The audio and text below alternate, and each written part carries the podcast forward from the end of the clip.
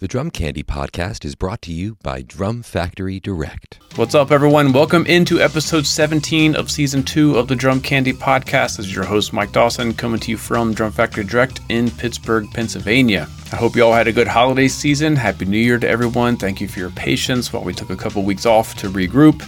I have um, a bunch of new ideas coming for the show, maybe for season three, but we're going to wrap up season two with a couple special episodes. And this week, I've got my good friend Paul Wells on. Paul Wells is a New York City based jazz drummer and educator. He teaches over at Juilliard. He tours internationally with Kurt Stigers. He's a member of Vince Giordano's Nighthawks. He's also performed or, recorded with Deborah Harry, Joe Williams, the Vanguard Jazz Orchestra, Jazz at Lincoln Center Orchestra, and Kristin Chenoweth. But most importantly, Paul is a Neil Peart freak. So this week we are going to dig in on it's it's supposed to have been six, but we added a couple extra six plus of Paul's favorite tracks from the middle period of Neil Peart's tenure with the band Rush. Um, we've got a lot of music to listen to. We've got a lot of gear to talk about, and let's just get to it. So see you at the end. Well, Paul, thanks for coming on to the show. I was trying to think back when we first met. It must have been 2006 or seven.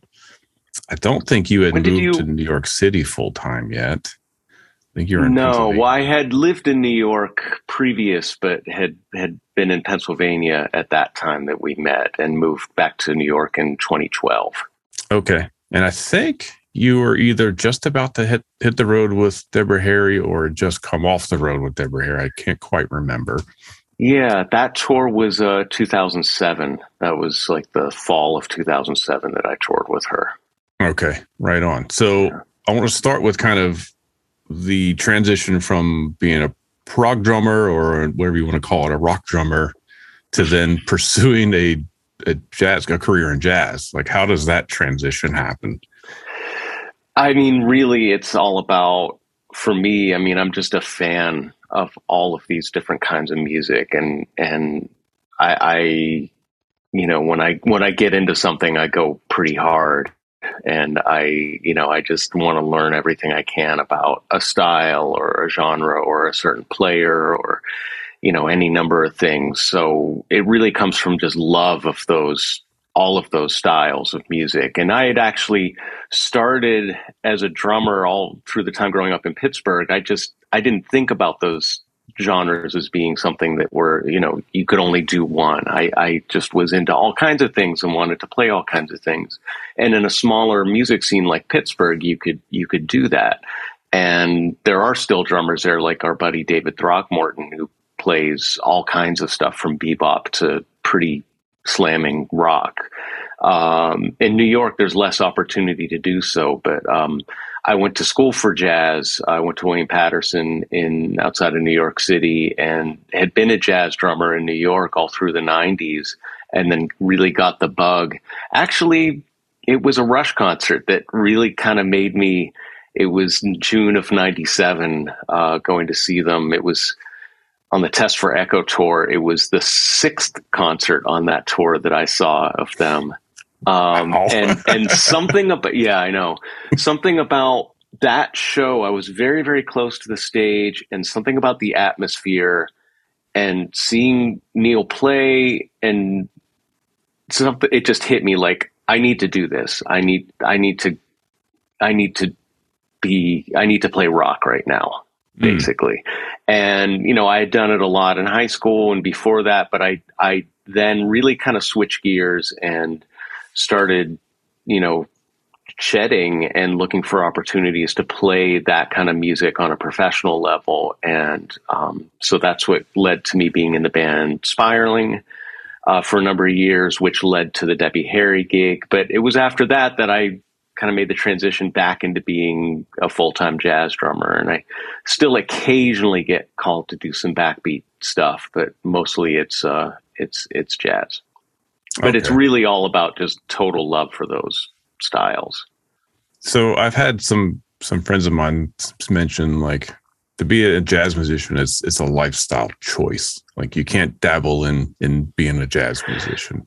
I wouldn't say it's a lifestyle. It's a it's a life pursuit for sure. Um, but you know, lifestyle is whatever you choose your lifestyle to be. It's you know that's that's what it is. I don't think you need to subscribe to any sort of um, same thing with rock. I mean, you, know, actually Neil is a, a, great example of somebody who was a uh, you know a rock musician, but did not leave a, lead a, a rock and roll lifestyle at all. Mm-hmm. So yeah but yeah, I, I, but I know what you mean. I mean, the, the it, it is a full time, a lifetime pursuit. And I do think that in a way, spending eight years or so or whatever it was, focusing primarily on rock, I was still playing jazz gigs, but it wasn't really my focus and it wasn't something that I spent a lot of time practicing. And I do think my playing suffered for that, my jazz playing.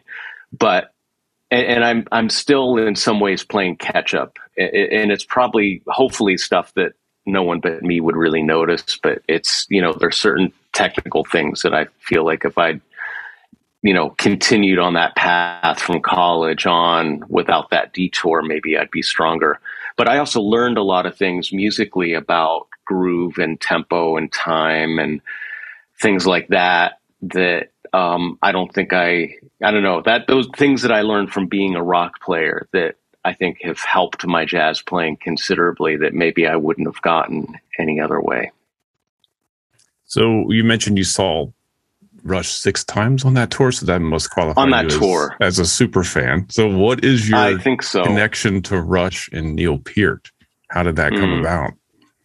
Well, um, I had heard about him, or I'd sort of been aware somehow uh, as a kid. I think I, I'd seen him. My my dad got uh, MTV around 1982 or 83, and I just basically planted myself in front of the TV and did nothing but watch MTV for a number of years. And um, you know, so I know all of that music, pop, rock, and even the, the tiny little bit of actually, God, there wasn't really any hip hop other than Walk This Way at that point on MTV. But all of that music that was that was playing at the time, I know, and I remember Rush. I remember this guy sitting behind a giant red drum set and sort of thinking like, "Oh, that's intriguing." Um, when I was uh, ten, I start I started taking my first drum lessons at Swissvale Music Store in Pittsburgh. Um, and I remember at my very first drum lesson, um, or maybe it was when I signed up, I um, my father took me there and he bought me my first copy of Modern Drummer ever, and it happened to be, and I I have I have an example here. I have a mm. prop. It happened to be the April 1984 issue. Wow. With with our buddy on the cover here. And this is like, you know, oh, okay, this is pretty cool. This guy's got a lot of drums. This looks like pretty fun stuff. And there's some amazing photos in here of, of Neil playing the, the giant kid. And, um, but I still hadn't really heard them. Actually, that, the, that issue I just showed you is a, a one I bought on eBay somewhat more recently. I actually still have the exact oh, copy wow. that I, that I got in February or March of 80, 84. And as you can see, it's just completely in pieces. But I do still have my, you know, yeah. Did you cut the photos out? That's what I did. I cut. I didn't. Out. No, I didn't. But I used to take this in my backpack to school every day. And in these in these days, Modern Drummer was just stapled together. It wasn't bound, so the pages would just fall apart and fall out. So I, I still have all the pages. Amazing. yeah. But this is the original copy that my dad bought me in 84. And I still hadn't heard them really or paid attention. So I, um, but what, what happened was, uh, in the summer of 86, I went to a, a, jazz camp for the first time. I went to the International Music Camp. Um, my parents uh, were from Winnipeg, and we would go to Winnipeg every summer to visit. And on the Manitoba North Dakota border was um, uh, uh, the International Music Camp was held every summer, and I went for the the Jazz Week. And the teacher, the I went to that um, for a number of years. It was actually a great experience. It was really my first experience learning about jazz, but also the uh, the drum teacher the first year, and I forget the guy's name. The first year, this the second and third year was a great teacher named Scott Prebis, and then Dave Mancini taught me there um, later. But the first year was a different guy, and I forget his name. But he took all the drum students outside. It was a beautiful like July day. Sat us in sort of a semicircle, and he sat in front of us with a with a boom box, and he played us a tape of uh, Exit Stage Left, and he played us Neil's drum solo on YYZ. And that was the first time I'd heard anything like that. It completely blew my mind. It was just like the coolest thing I'd ever heard. And that was the first time I heard him. And I very quickly started buying the records as soon as I got home. And yeah, so that was that that was where I first got into them. And um, I first saw them. The first concert I went to was with our our mutual friend, the great bassist Paul Thompson, and um, we went to see them at the Civic Arena in Pittsburgh in uh, December. I think it was December sixteenth, nineteen eighty seven, on the Hold Your Fire tour, and we were just both completely freaking out. You know? uh, so, I mean, were you? When did you did you see them? When did you first see them? I never saw them. I didn't. You never saw them. them. Oh. It was it was Presto was the record that came out when I first started playing drums. Yeah, it was it was the same record. thing. MTV didn't know what it was, but the drums were so right. loud and present, and it it related to because I was a big fan of Yes, Owner of a Lonely Heart, and that record kind of reminded yeah. me of that sound. So yeah, I kind of yeah. just found them via MTV, like a lot of us in our generation, just a few years later, but never got to see them. That's why those bands put videos on MTV. I mean, that's yeah. exact. That's like the process in action. You know, right. successfully working. Like, oh, who's this? I like this. I'll buy this record. I'll go see this band. Yeah, that's how it worked. So, did you go through a, mm-hmm. a phase of trying to set up as many drums as possible to do the Rush thing? Dude, I did that just recently. but yeah, I, I did. I mean, I got, you know, not, I guess not long after that summer camp, um, I got my first. I, I, had a Remo PTS kit before that, a little five piece, um, not a particularly good drum set. But um, soon after that camp, um, my mom actually bought me a, a uh, Pearl Export nine piece kit, wine wow. red. Um, and yeah, so that was like you know, yeah, two, four rack toms, two floor toms, two bass drums, snare drum um, yeah, and I definitely, you know, I mean, I, I just set it up and I was trying to learn to play those parts and trying to learn to play, you know, play the parts from moving pictures and uh, hemispheres and all that, all, all, that stuff. And, and, um, and yeah, that, that continued through high school. I would go through phases though. I would like, for a while, I'd be into Neil and I'd set up like him, but then maybe like a month later, I would be listening to Steve Gadd or Dave Weckl, and I'd want to set up like those guys. But sometimes I remember doing, I remember playing on like having my drum set up like Steve Gadd, same kit, um, but having the 10, 12, and then the 13 and the 14 as floor toms and like you know a ride and a couple of crashes. But I remember playing Rush stuff on that setup too and trying to adapt it for that. So yeah, I, I did every imaginable variation. That's amazing. I feel like Rush for some some folks they're a transitional bad band to get into more quote unquote complicated music, and then yeah. a lot of times it does lead to jazz, which ironically is a stripped down, more stripped down approach to the instrument in a lot of ways. Um, but you seem to have kept this the passion, the same passion for Neil the whole time. It wasn't like a gateway for you. Yeah. Like, what well, is he was, bringing to you? Uh, yeah, I, I, mean, all through college, when I was just completely, you know, in depth studying jazz, studying with John Riley at the time, and and learning, you know, uh, Thad Jones, Mel Lewis, big band charts, and just getting really deep into that. I was still going to see Rush. I was still buying every album the day it came out. I was still going to see them every chance I could. I just, I've never really been able to shake it. I just love the stuff, and and it grew from being just about Neil and about the drumming into being, you know, loving Geddy and Alex too, and and loving the songwriting and the arranging, and in a way that's more what I'm into now. Um, I, I think that they are heavily underrated as songwriters. I think that Geddy, in particular, has written some absolutely gorgeous melodies, wonderful vocal melodies.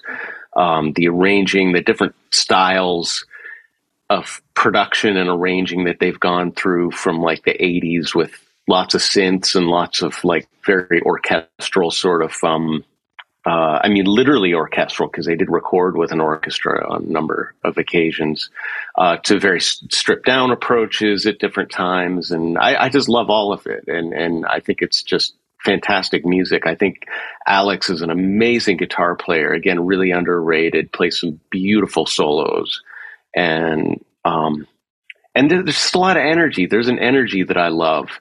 It's um, it's just a lot of forward motion, very punchy. Uh, to use the parlance of the times, it really pops. Mm-hmm. You know, everything mm-hmm. is really like it. Just it just has a lot of um, just a, yeah, just energy. I, I I run to Rush. My my favorite uh, running playlist. I, I run just about every other day, and it's usually to Rush. It's usually to a playlist of Rush. Um, so you know that's it's still very much in my life. Is there any direct or indirect influences that you hear from Neil on your jazz gigs? Not really. Nothing. I mean, very vaguely. I mean, just you know, uh, uh, uh well, certain, certainly like a, a um, attention to detail, attention to sound, um, I'll get into this maybe later, but you know, if you listen to these records, he actually tunes his toms very, very, very high.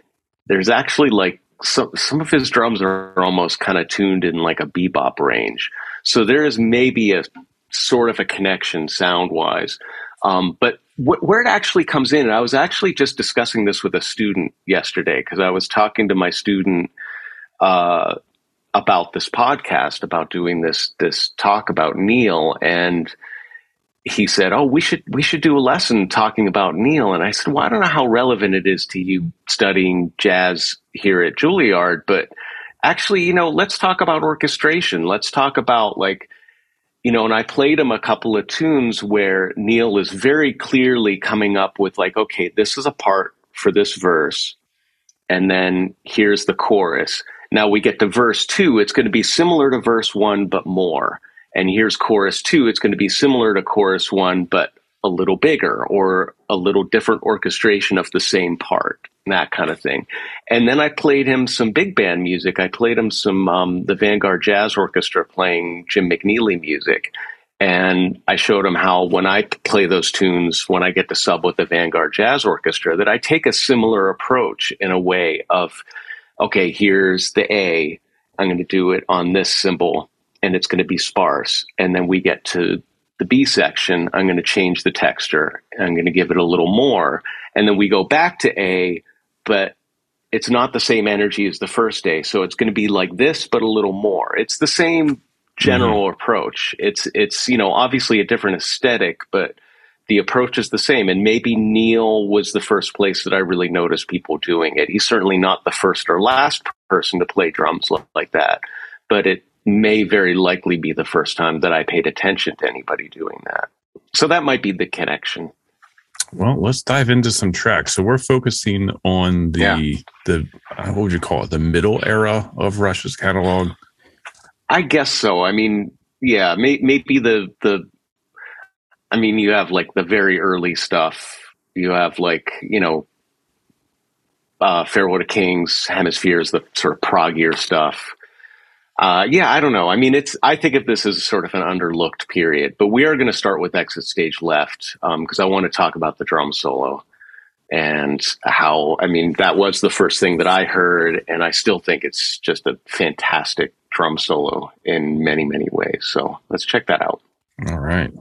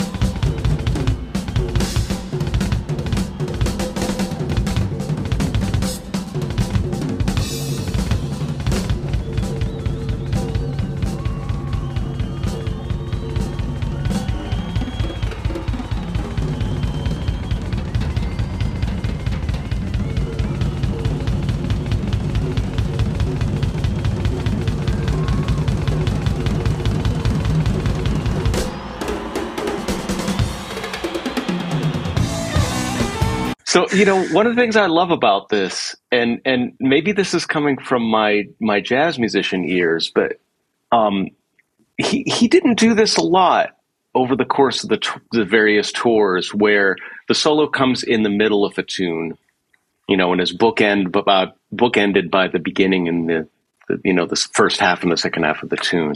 And i feel like he's playing the tune through the whole solo. And what i mean by that is the whole thing is in tempo the whole thing is in time it's in the same tempo as the tune the only part where he deviates is when he starts doing the thing I don't know what people call it now. That we used to call them quads for some reason. When you do right, left with the hands, right, left with the feet. You know what I'm talking about at the end. Mm-hmm. Oh yeah, yeah. Now he starts that out. He he starts it out at a slower tempo, but he eventually brings it up to speed where it's the same tempo as the tune. And he, I feel like what he's playing is all in the same. If I if this is really maybe going to be a stretch to refer to it as a clave, but it's all within the clave of the tune. It's all in the same sort of rhythmic language which is basically just 16th notes, right? It's mm-hmm. just this, it's, it's a tune with a pulse and a lot of 16th notes and sort of like, you know, some syncopated 16th notes. But that's what the whole solo is. And I love that it maintains the energy of the tune through the whole thing and sort of brings it to another level. Um, I just think that's super cool.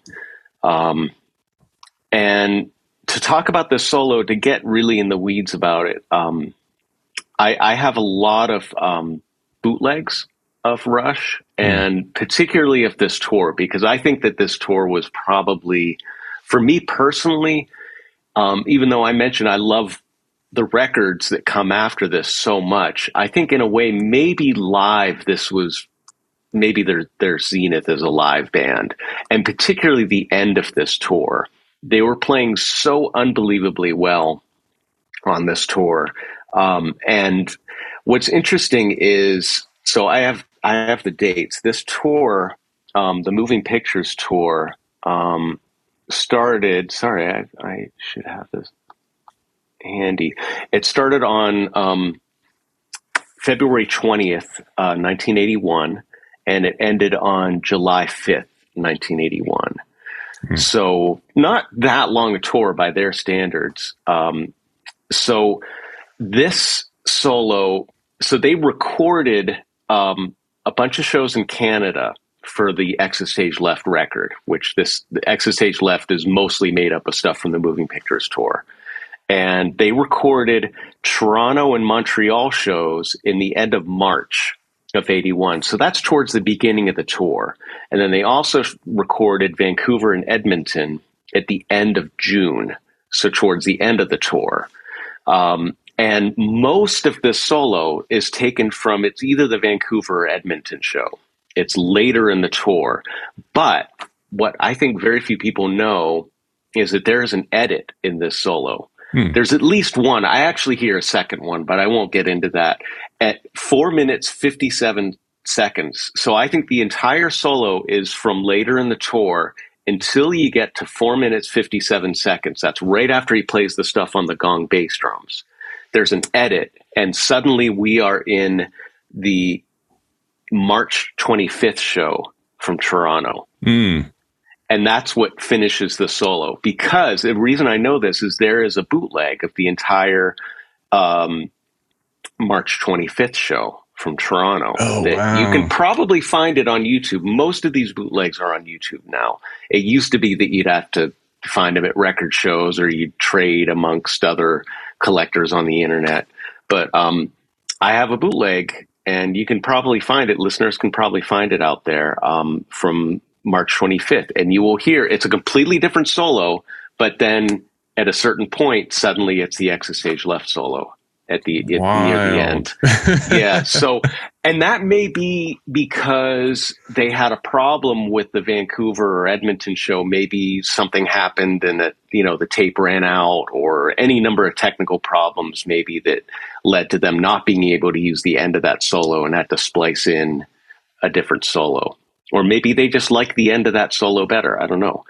Um, but uh, the, the, the the reason I bring this up is because the solo really changed over the course of that tour. And if you want to hear, so on this version towards the end of the tour, he starts out with all this sort of quasi rudimental snare drum stuff, right? Bef- and then he goes into the hi hat, like you know the the Bernard Purdie sort of psst stuff, and that's how he was playing the solo towards the end of the tour. If you listen to to recordings from the beginning of the tour, um, he started the solo out in a completely different way, and it's really interesting to compare those. And there is actually an official release now. I happen to have it here. The Moving Pictures box set that came out this year has they they released with this box set the entire show from a different one of the different shows in Toronto. I think it, they they released um was one of the March shows in Toronto. cool. The complete the complete you know it's sort of an exit like an alternate exit stage left. So you can hear now. You can check this out on Spotify or you can buy the LP or the CD or whatever you know however you get your music. But you can check out an earlier solo from that tour and you can hear how different it is and how much the solo evolved over the course of you know whatever that is a four month tour. Uh, so yeah, so that's that's stuff that's interesting about that solo to me. What I heard, I've listened I've listened to that solo. I mean, uh, thousands of times probably at this point. I heard a, a strong like swing connection that I might not have noticed Hmm. before, like a lot of Gene Krupa kind of s- stuff. Yeah. Yeah, yeah, yeah, yeah, yeah. I mean, that's just sort of that that syncopated. I mean, it's either you know I think of the tune as one, two, three, four, so those would be sixteenth notes. But you could also think of it double time, one, two, three, four, one, two, three, four, and they'd be eighth notes. But it is sort, of, yeah, syncopated. You know, I mean, that comes from like 1920 style drumming. Really, Mhm. it, it, it it sort of goes back to like parade style drumming in New Orleans that drummers like um well definitely Gene Krupa and and earlier drummers like Zutty Singleton and people like that were were playing you know it's and it's sort of a you know the, I don't know how much Neil I don't really hear those eighth notes as having any sort of swing in them but maybe there's a touch I don't know Mhm. do you hear that or is it more in the syncopated nature Yeah, more just the nature. playing. The kick drum Yeah. on all four and and the, the toms over top and then the cowbells. Mhm. It just it sounded like early swing music to me in a way. Yeah. Well, he grew up listening to, you know, his dad was into the big band, so he grew up hearing Gene Krupa and and uh, Ellington and Basie and, and bands like that. So he he must have had that. I mean, he talked about that at times in interviews, but I think he definitely had a connection to that and had some of that sort of phrasing in his ears. Let's go on to the next tune, The Weapon. Yeah. So this is off of Signals. Yeah. 1982. and you've highlighted the first minute and then from The outro. 540 to the end. So let's start at the beginning.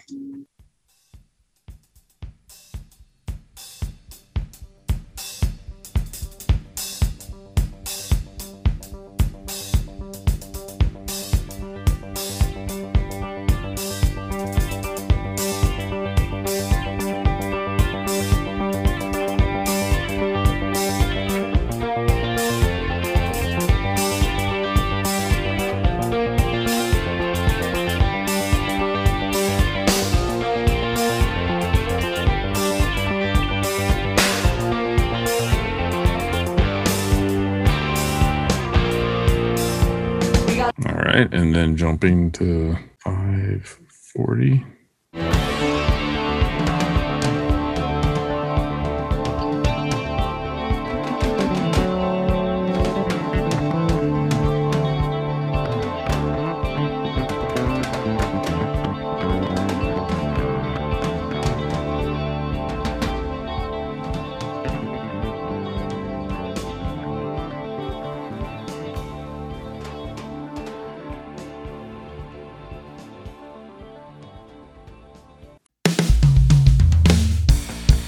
Drum Closet, Nashville's full line drum store. Celebrating its 40th year in business, Forks is independently owned and operated in the heart of Music City.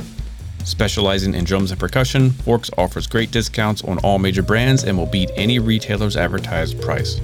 From new and used equipment, vintage drums, and marching and orchestral instrument, Forks has something for every drummer. They also offer professional rental, repair, and restoration services as well as drum lessons. Stop by their storefront at 308 Chestnut Street in Nashville, Tennessee, or call 615 383 8343 or go online at forksdrumcloset.com. I have to admit, I do not know this record at all. Signals? Oh, no. it's brilliant. It's really brilliant. It, it's it's a it's an amazing record because Moving Pictures was so. It, Moving Pictures was a huge breakthrough for them, um, and it was one of those records that would be hard for any band to follow up.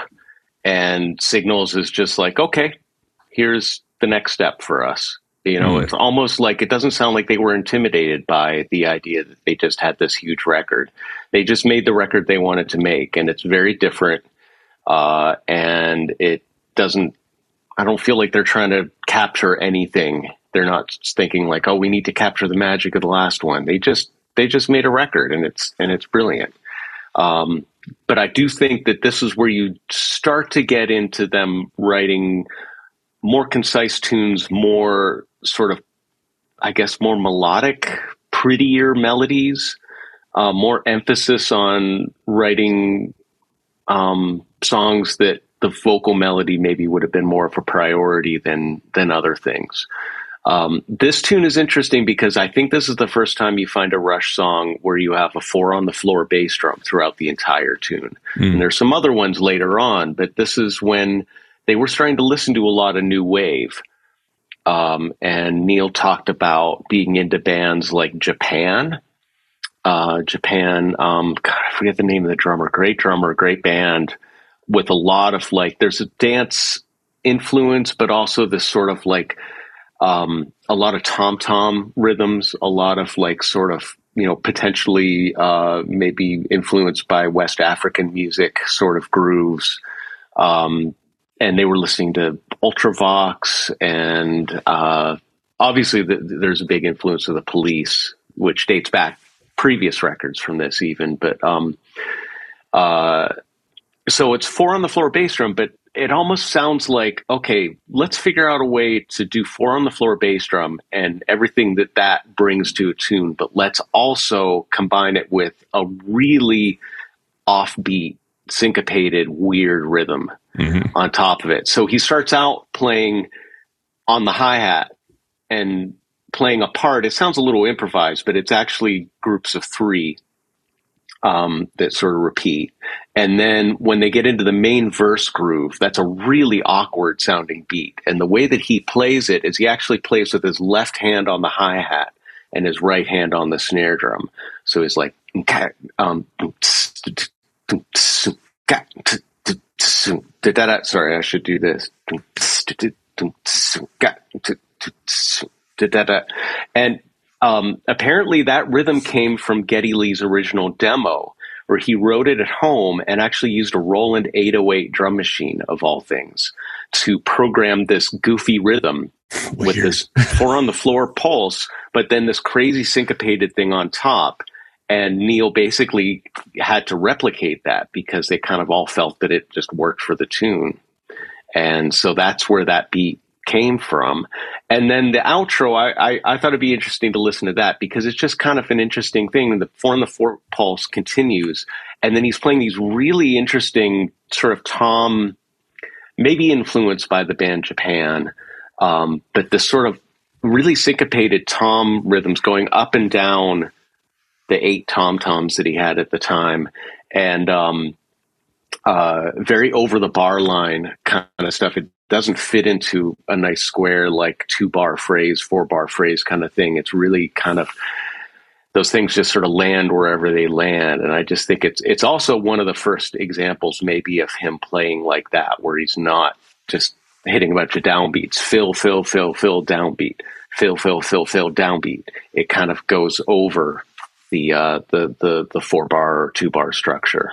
So uh, I think that is interesting too. Also, the sound of the drums on this is fantastic. This is when he first got the uh, the Tama Artstar prototypes, which were a thinner shell than he'd been using before. It was a four, four ply shell um, of birch, and the drums just sound more open than you, you know, to, to my ears anyway. They kind of bloom more. Each tom tom blooms more. Also, going back to the intro, it starts with just him. And if anybody wants to know what a 14 by 24 inch bass drum sounds like, this is like mm. this is exactly what that bass drum sounds like. This is like you know, you're not here. It's not heavily processed. It just sounds like a 14 by 24 in a room played hard, you know, with like, you know, a hole in the front head. Um, that's just, you know, it's, it's like the perfect example of what does that drum sound like? What does that size sound like?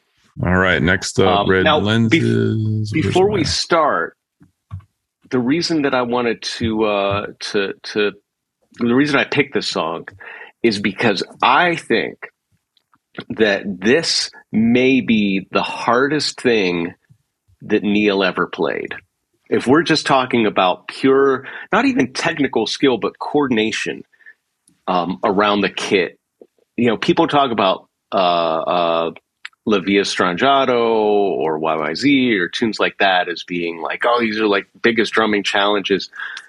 Yeah, those are those are hard tunes, but seriously, try to play Red Lenses. I dare you. And when I say that, you have to play it on Neil's kit. Neil's on Neil's exact setup. So he this is from 84 Grace Under Pressure record. This is when he added the back kit. He called it the satellite kit. So behind him he added a second kit, the bass drum, snare drum, ride, hi-hat, cymbals and four at the time four Simmons toms. So he'd turn around and he'd have this whole other kit behind him. But what was cool about this setup is that he could still hit a lot of the other stuff in his front kit. It just was on opposite sides. So instead of the concert toms being up here and the ride cymbal being over here, he turns around, he's on the back kit, and now there's concert toms up to his right, and there's a second ride cymbal and Chinese cymbal to his left. So he utilizes all of this so this is this is basically the pattern that happens in I don't know if you'd say it's the chorus of the tune or the B section of the tune, but let's listen to it. Okay. I see red.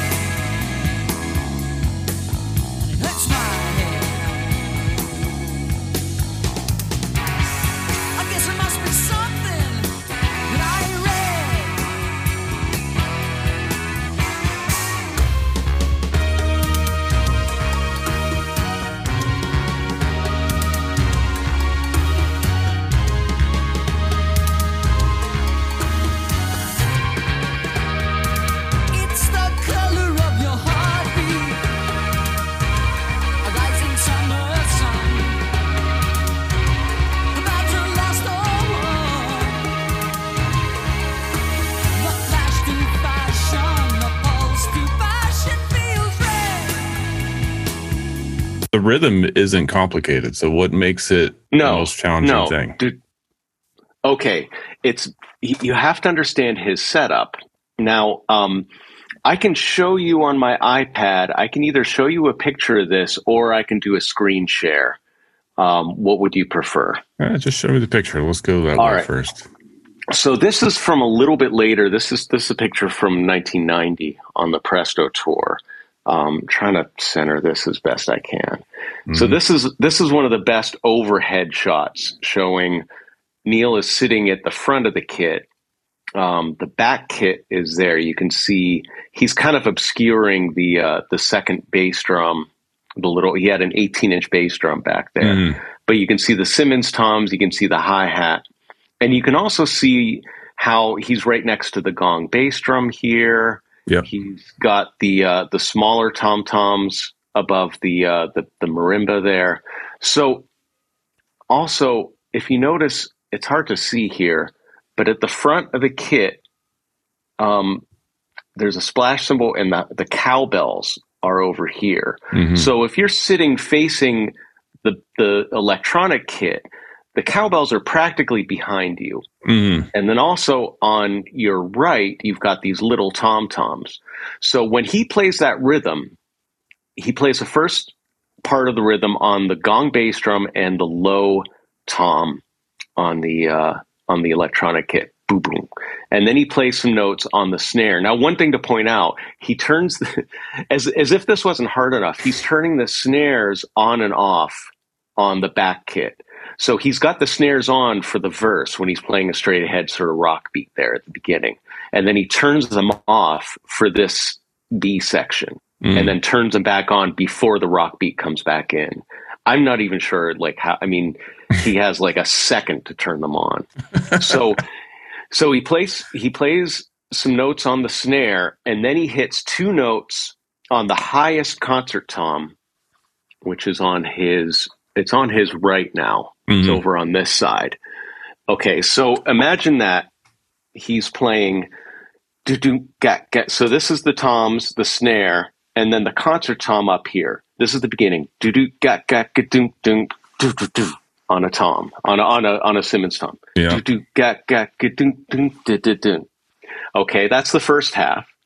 Then the second half, um, the the low toms again, do do get get same rhythm on the snare, but then he basically turns almost completely around to play those cowbells. Whatever it is on the cowbells, and then the next two notes after the cowbells is the second concert tom, which is like basically over here, and then he hits some he hits three notes on the the highest Simmons tom again. So again, the, to, to actually visualize it, the second half of that rhythm, do, do, um, or or I think it's with the left hand, but yeah, it's it's it requires like such an incredible stretch, and I guess it helps to understand physically Neil's stature. Neil was extremely tall. Neil was about um, at least six four, mm. maybe a little taller. Um, when I when I met him, I mean, he just towered over me. He's a very tall guy, and I think he had a really long reach on his kit where he could, you know, make these ridiculous stretches.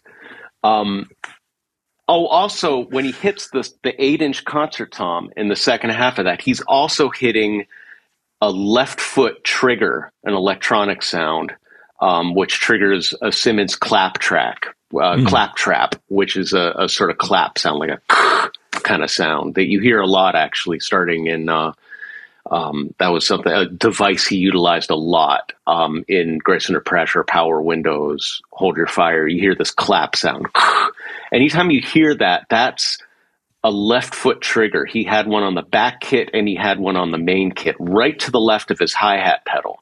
And he would. I, I'm going to talk about this in in the next tune, actually, in Lock and Key. You hear him taking his left foot off the hi hat and hitting this this trigger to make the clap sound. So while he's doing all of that and reaching over to hit this concert tom, he hits the left foot trigger. And I mean, then That's so bad then- for your spine. yeah, I know. So unfortunately, there's really no good video of him playing this tune. They only played it on the Grace Under Pressure tour. And there is a, a professionally shot video from that tour, but they didn't include the tune Red Lenses, which is Mm. tragic. Um, but there is a bootleg from Osaka from, um, let's see, uh, November 21st, 1984. If you search on YouTube, Red Lenses, uh, I think if you just search for red lenses, you'll you'll find it. It'll be one of the first things that comes up. It's a really fuzzy, shaky camcorder footage of them playing this tune, but you can see him. It does actually focus on him a bit during this section of the tune, and you can see him stretching like that. But he still, I mean, he pulls it off. It is completely in the pocket. Like there's, if you listen to the recording, he's playing that live on the recording, and there's no nothing's off the grid. I mean, he's able to to play that super consistently. And every bootleg I've heard of them doing this tune, he just plays that part like it's nothing. He plays it as though he's just playing, you know, like on an octopad or something, where he doesn't have to stretch at all.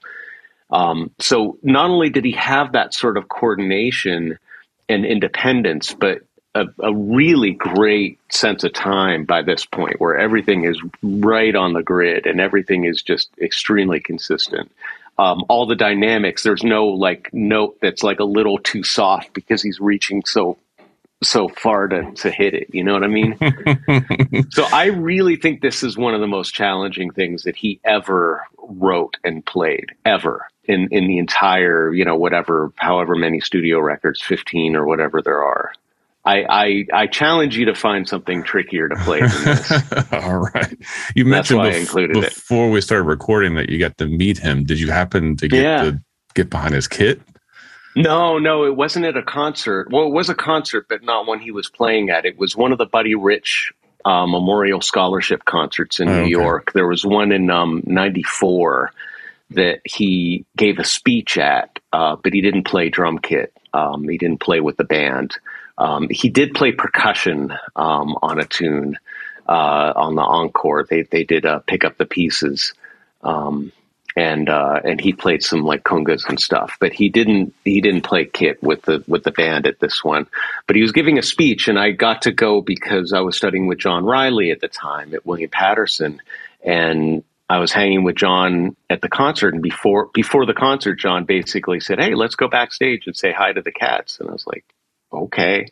so he just there was no security, there was nobody, there were no backstage passes. We just walked backstage and you know, Weckl was there and Omar Hakim and all these heavyweights and and and Neil was there and I really wanted to meet him and um, at first I did the absolute wrong thing. I went up to him and started sort of gushing and he was just you know anybody who knows about Neil knows he was not receptive to gushy fan advances. Mm. Uh, but then at a later point, I, I approached him again and started asking him questions about um, his experiences traveling, um, particularly in Africa, because I was kind of interested in that at the time. And he was actually really, really friendly and really chatty. And we had a, a about a 15 minute conversation. Um, and we actually ended up talking about drumming and talking about Rush and stuff that they were doing. Um, but it kind of led to that more organically. Um, but I also did get this. I got he signed my counterpart CD, Oh, nice. which was their their current their current release at the time. Um, but uh, yeah, it was it was really fun to get to meet him. Really, really cool to get to to to talk to him. Very cool. Let's move on to the next tune, Lock and Key. Yeah, yeah. Um, okay, so you've highlighted the beginning to the f- the first fifty seconds, and then the final. the beginning I. I I put just because well two things the the um the intro fill there's a there's a synth intro and the fill that he plays to bring in the tune is just completely ridiculous and then when he starts playing the intro on the kit you'll hear him play some fills on the toms and check out the tuning of the the first tom that you hear the first tom that he plays like the, the first fill on is his 8 by 12 inch rack tom and just check out how incredibly high it's tuned. And other than like Max Roach and Kenny Washington and Greg Hutchinson, guys like that, like tell me who tunes a 12 inch tom this high besides Neil. It's a very, very unique thing that he does. All right, here's the first fifty seconds.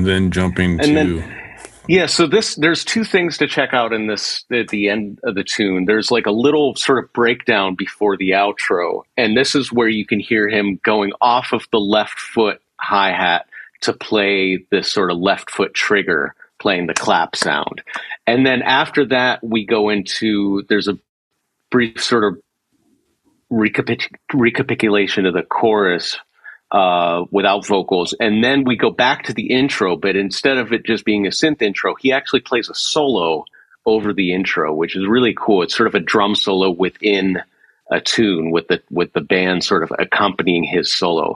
And it's interesting because it's all all of the hits that he's playing around again, this maybe you'll hear this as almost slightly jazz influenced. Everything is offbeats.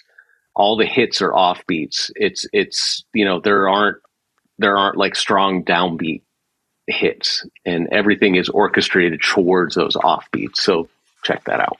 All right, here we go.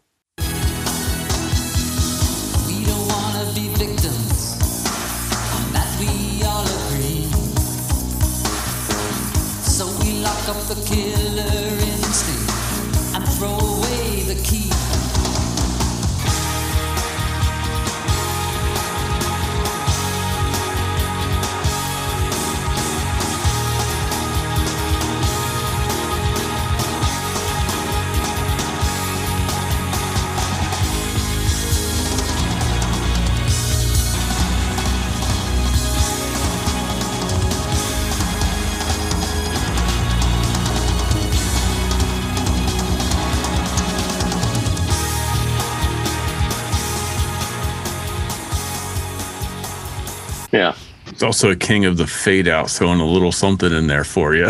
yeah, yeah, that's true. Yeah, there are a lot of tunes with fade outs that uh, they're, they're, they're, it's actually kind of fun to um, if you put that like a tune like that into a DAW and increase the volume at the fade out so that you can actually hear what they're doing at the fade outs. There, there's sometimes some really cool stuff at the fade outs of Rush tunes. I never thought to do that. It's a great idea.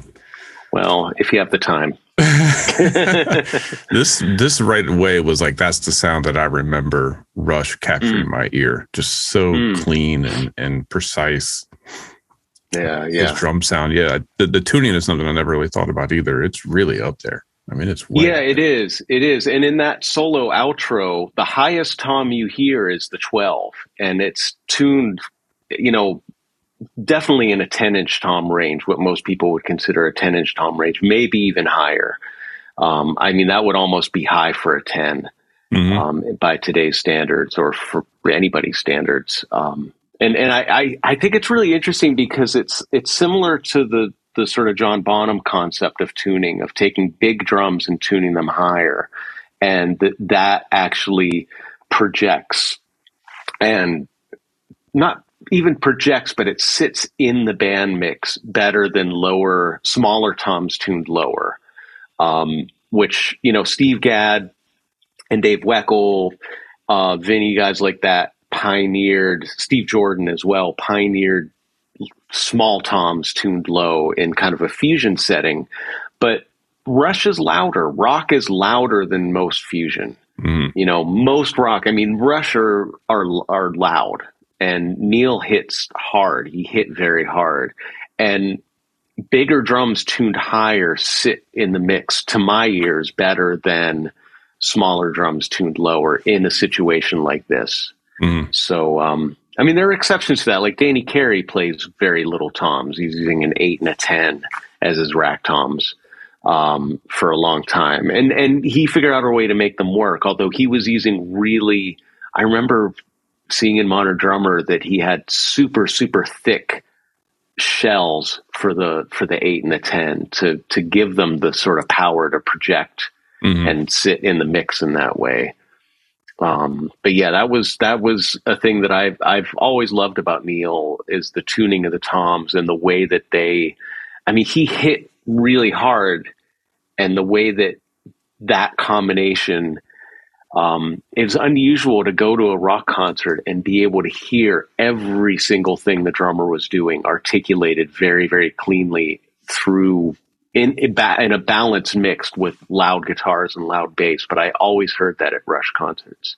Um, it's a good time actually to bring up out of the many, many, many times that I saw them. Um, I remember going to see them in uh, April of '94 at the Meadowlands in New Jersey, and on the on the Counterparts tour. And I'd seen them a couple of times on that tour already, and I kind of got last minute tickets uh, to see him at the Meadowlands, and I happened to get tickets. They were considered probably pretty bad seats, but um, if you think about an arena, if this was the stage, my iPhone was the stage, and like you know the the, the seats go back like this and sort of around. Um, I had a seat on Alex's side right on the side of the stage, basically.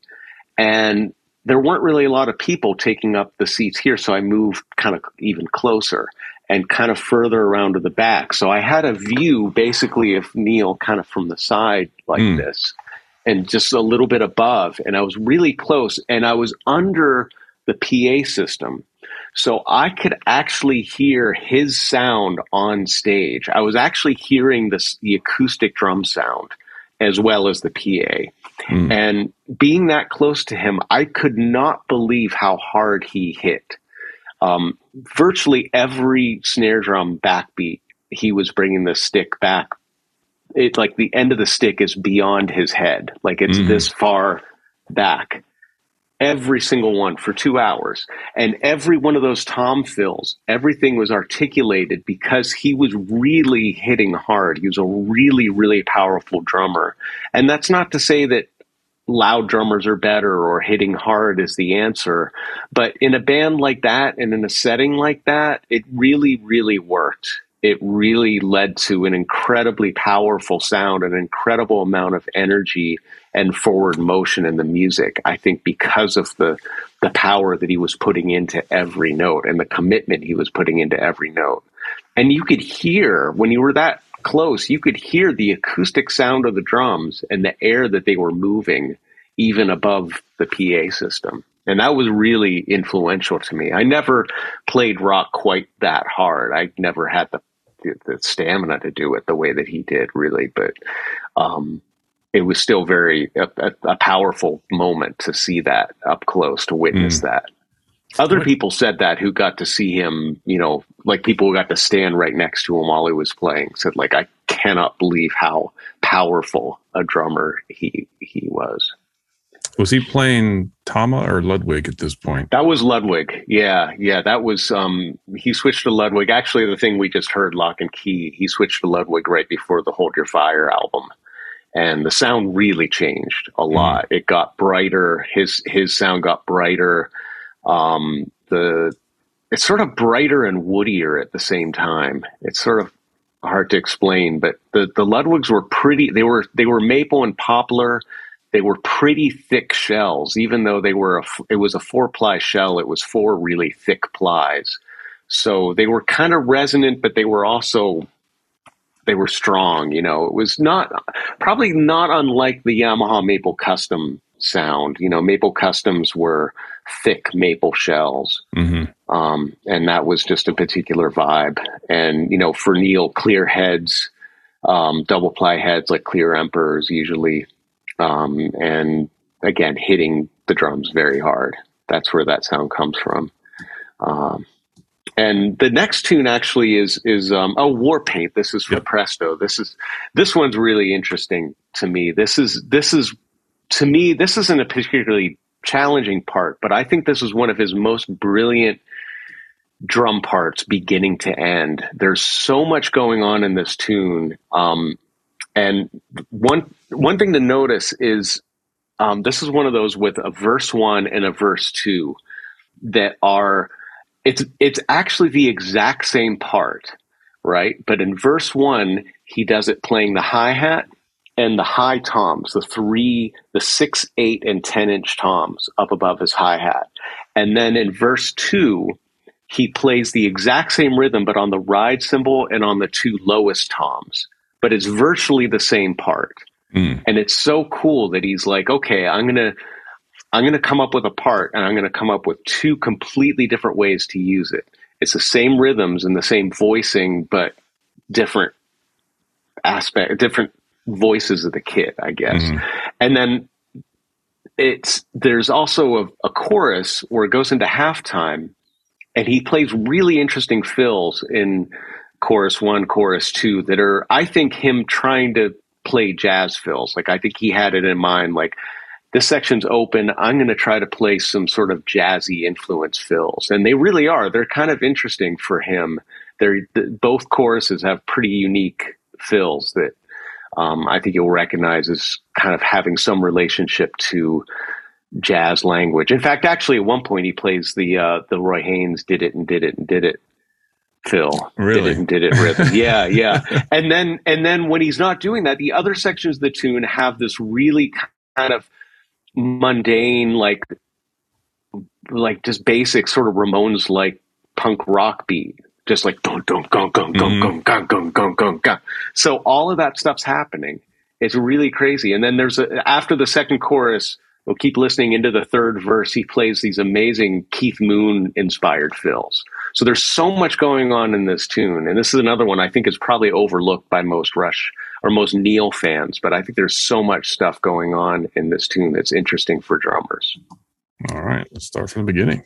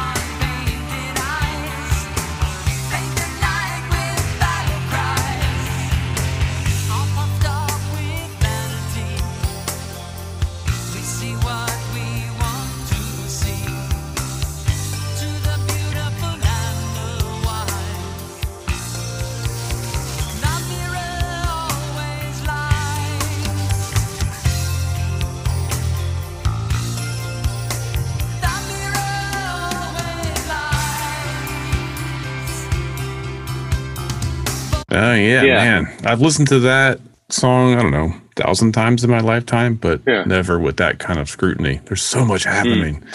yeah, right, right. It's like it, it there's there really is. It's not just one. It's not like red lenses where there's that one beat that we talk about. Um, there's so many different things happening. that It's really kind of chock full of interesting drum stuff, and and it's a great song too. Um, there's a fantastic guitar solo, um, you know, great melody, and but there's so just so much thought put in. You know, just the idea of like coming up with that verse pattern and then reversing it on the second verse, playing the exact same pattern but on a completely different part of the kit. Mhm. Um, I just think is a really cool way of you know developing a tune and um, you know putting putting thought into a tune. And and you know he was very everything was composed. Everything like this was was thought out and you know he'd conceptualize okay i'm going to do this and this and how am i going to do this and i'm going to get there this.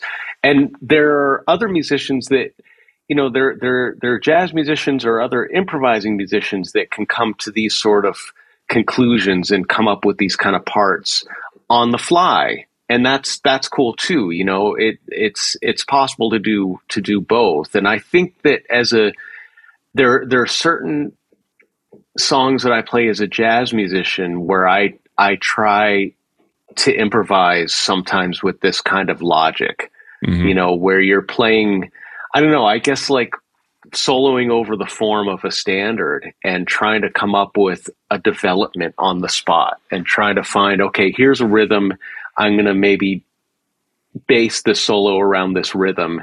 And then for the bridge i'm going to do something different but then maybe go back to this rhythm but orchestrate it differently.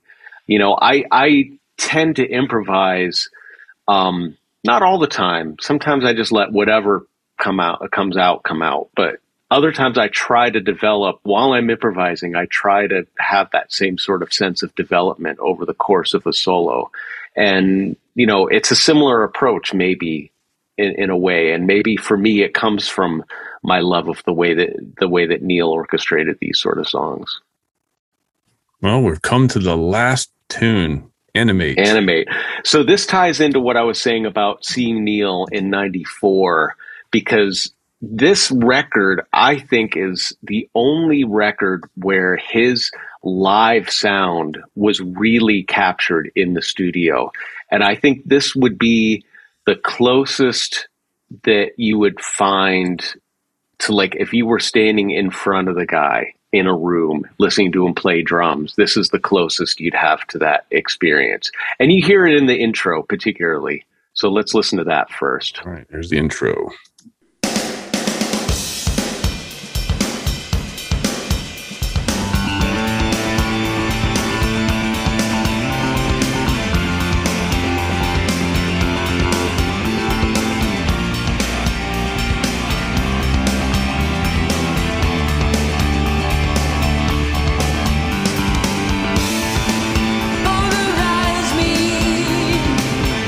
Sound. That is such Yeah. the 90s to me. It sounds like it is it is Yeah, this- Soundgarden or Van Halen Totally. of that time period. yeah, yeah. Well, you know, I think a lot of that stuff was in was was inspired and informed by Nevermind. Mm, You know, you know, Nirvana had hit so big in '91, and you know, this was recorded just you know a couple years after that. And I think that that super upfront drum sound, super thick drum sound, and big guitars, but everything kind of having its own space, stuff not really sharing sonic space, every instrument having its own sort of lane in the the the sonics. Uh, I think was a big influence on a lot of bands at that time, and certainly on Rush at the time. Um, I also uh, wanted to wanted to talk about the middle section of the tune, where it's this sort of like very Pearl Jam, Soundgarden-y influenced feel, this sort of Seattle kind of influenced sound, and then it goes into something completely different, where Neil is now in this breakdown. He's playing more of a sort of African influence pattern on the toms, but very sparse, with a left foot triggering a tambourine sound. Hmm. And um, let's just listen to it. But this also leads into I know we're getting off the topic of drumming, but I personally think this is one of the greatest Alex Lifeson solos. This solo like just makes me shiver. I think it is such a great solo. Um, so let's listen to that section. I think I gave you the timing through the guitar solo. yep, starting at 310.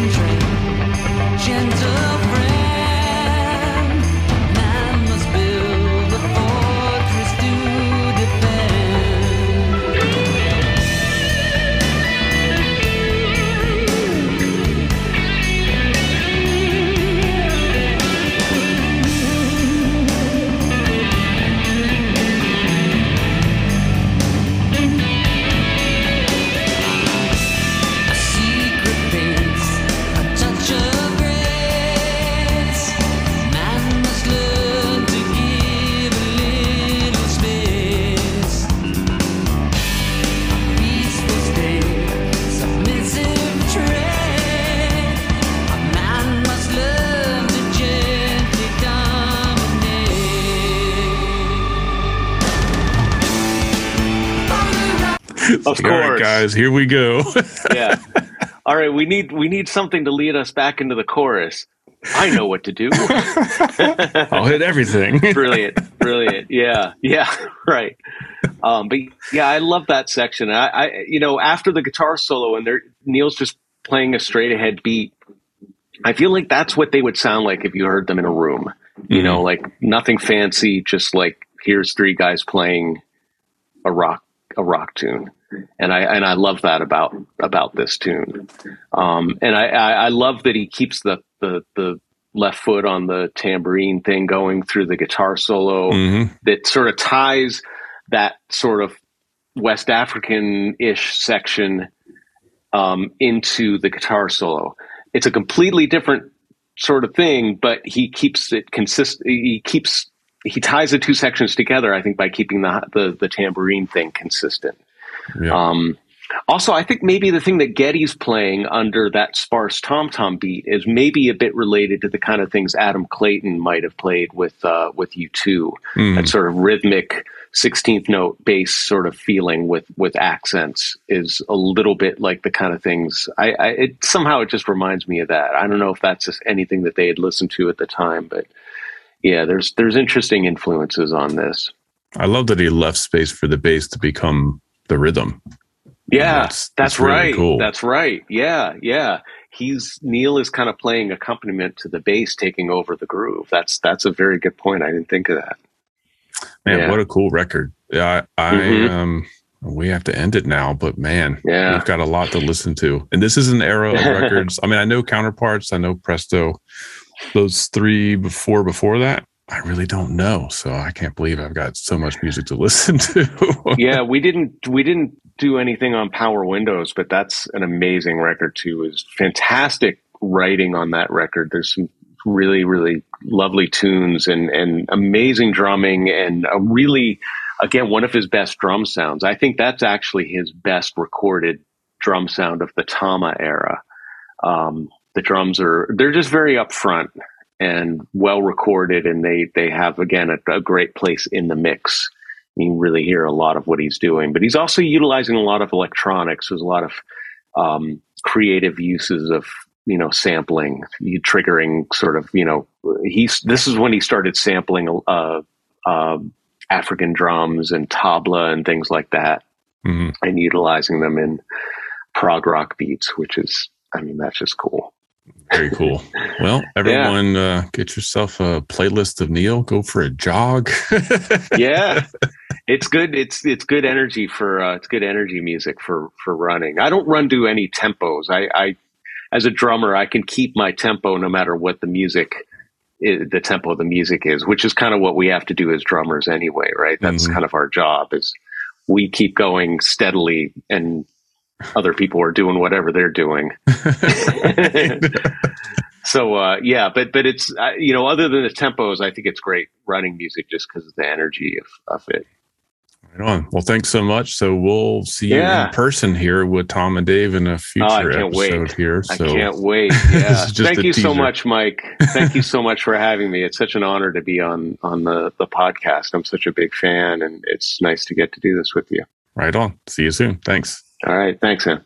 And that is it for this week's episode. If you like the show, please head over to iTunes or Spotify or YouTube. Make sure you're subscribing to our YouTube channel. Give us a five star rating. If you don't mind typing some words in to give us a review, that will help spread the word. It does actually make this show rank higher if someone searches for drums or drum podcasts or anything like that. Anyway, thanks again for your support, and we will see you next week.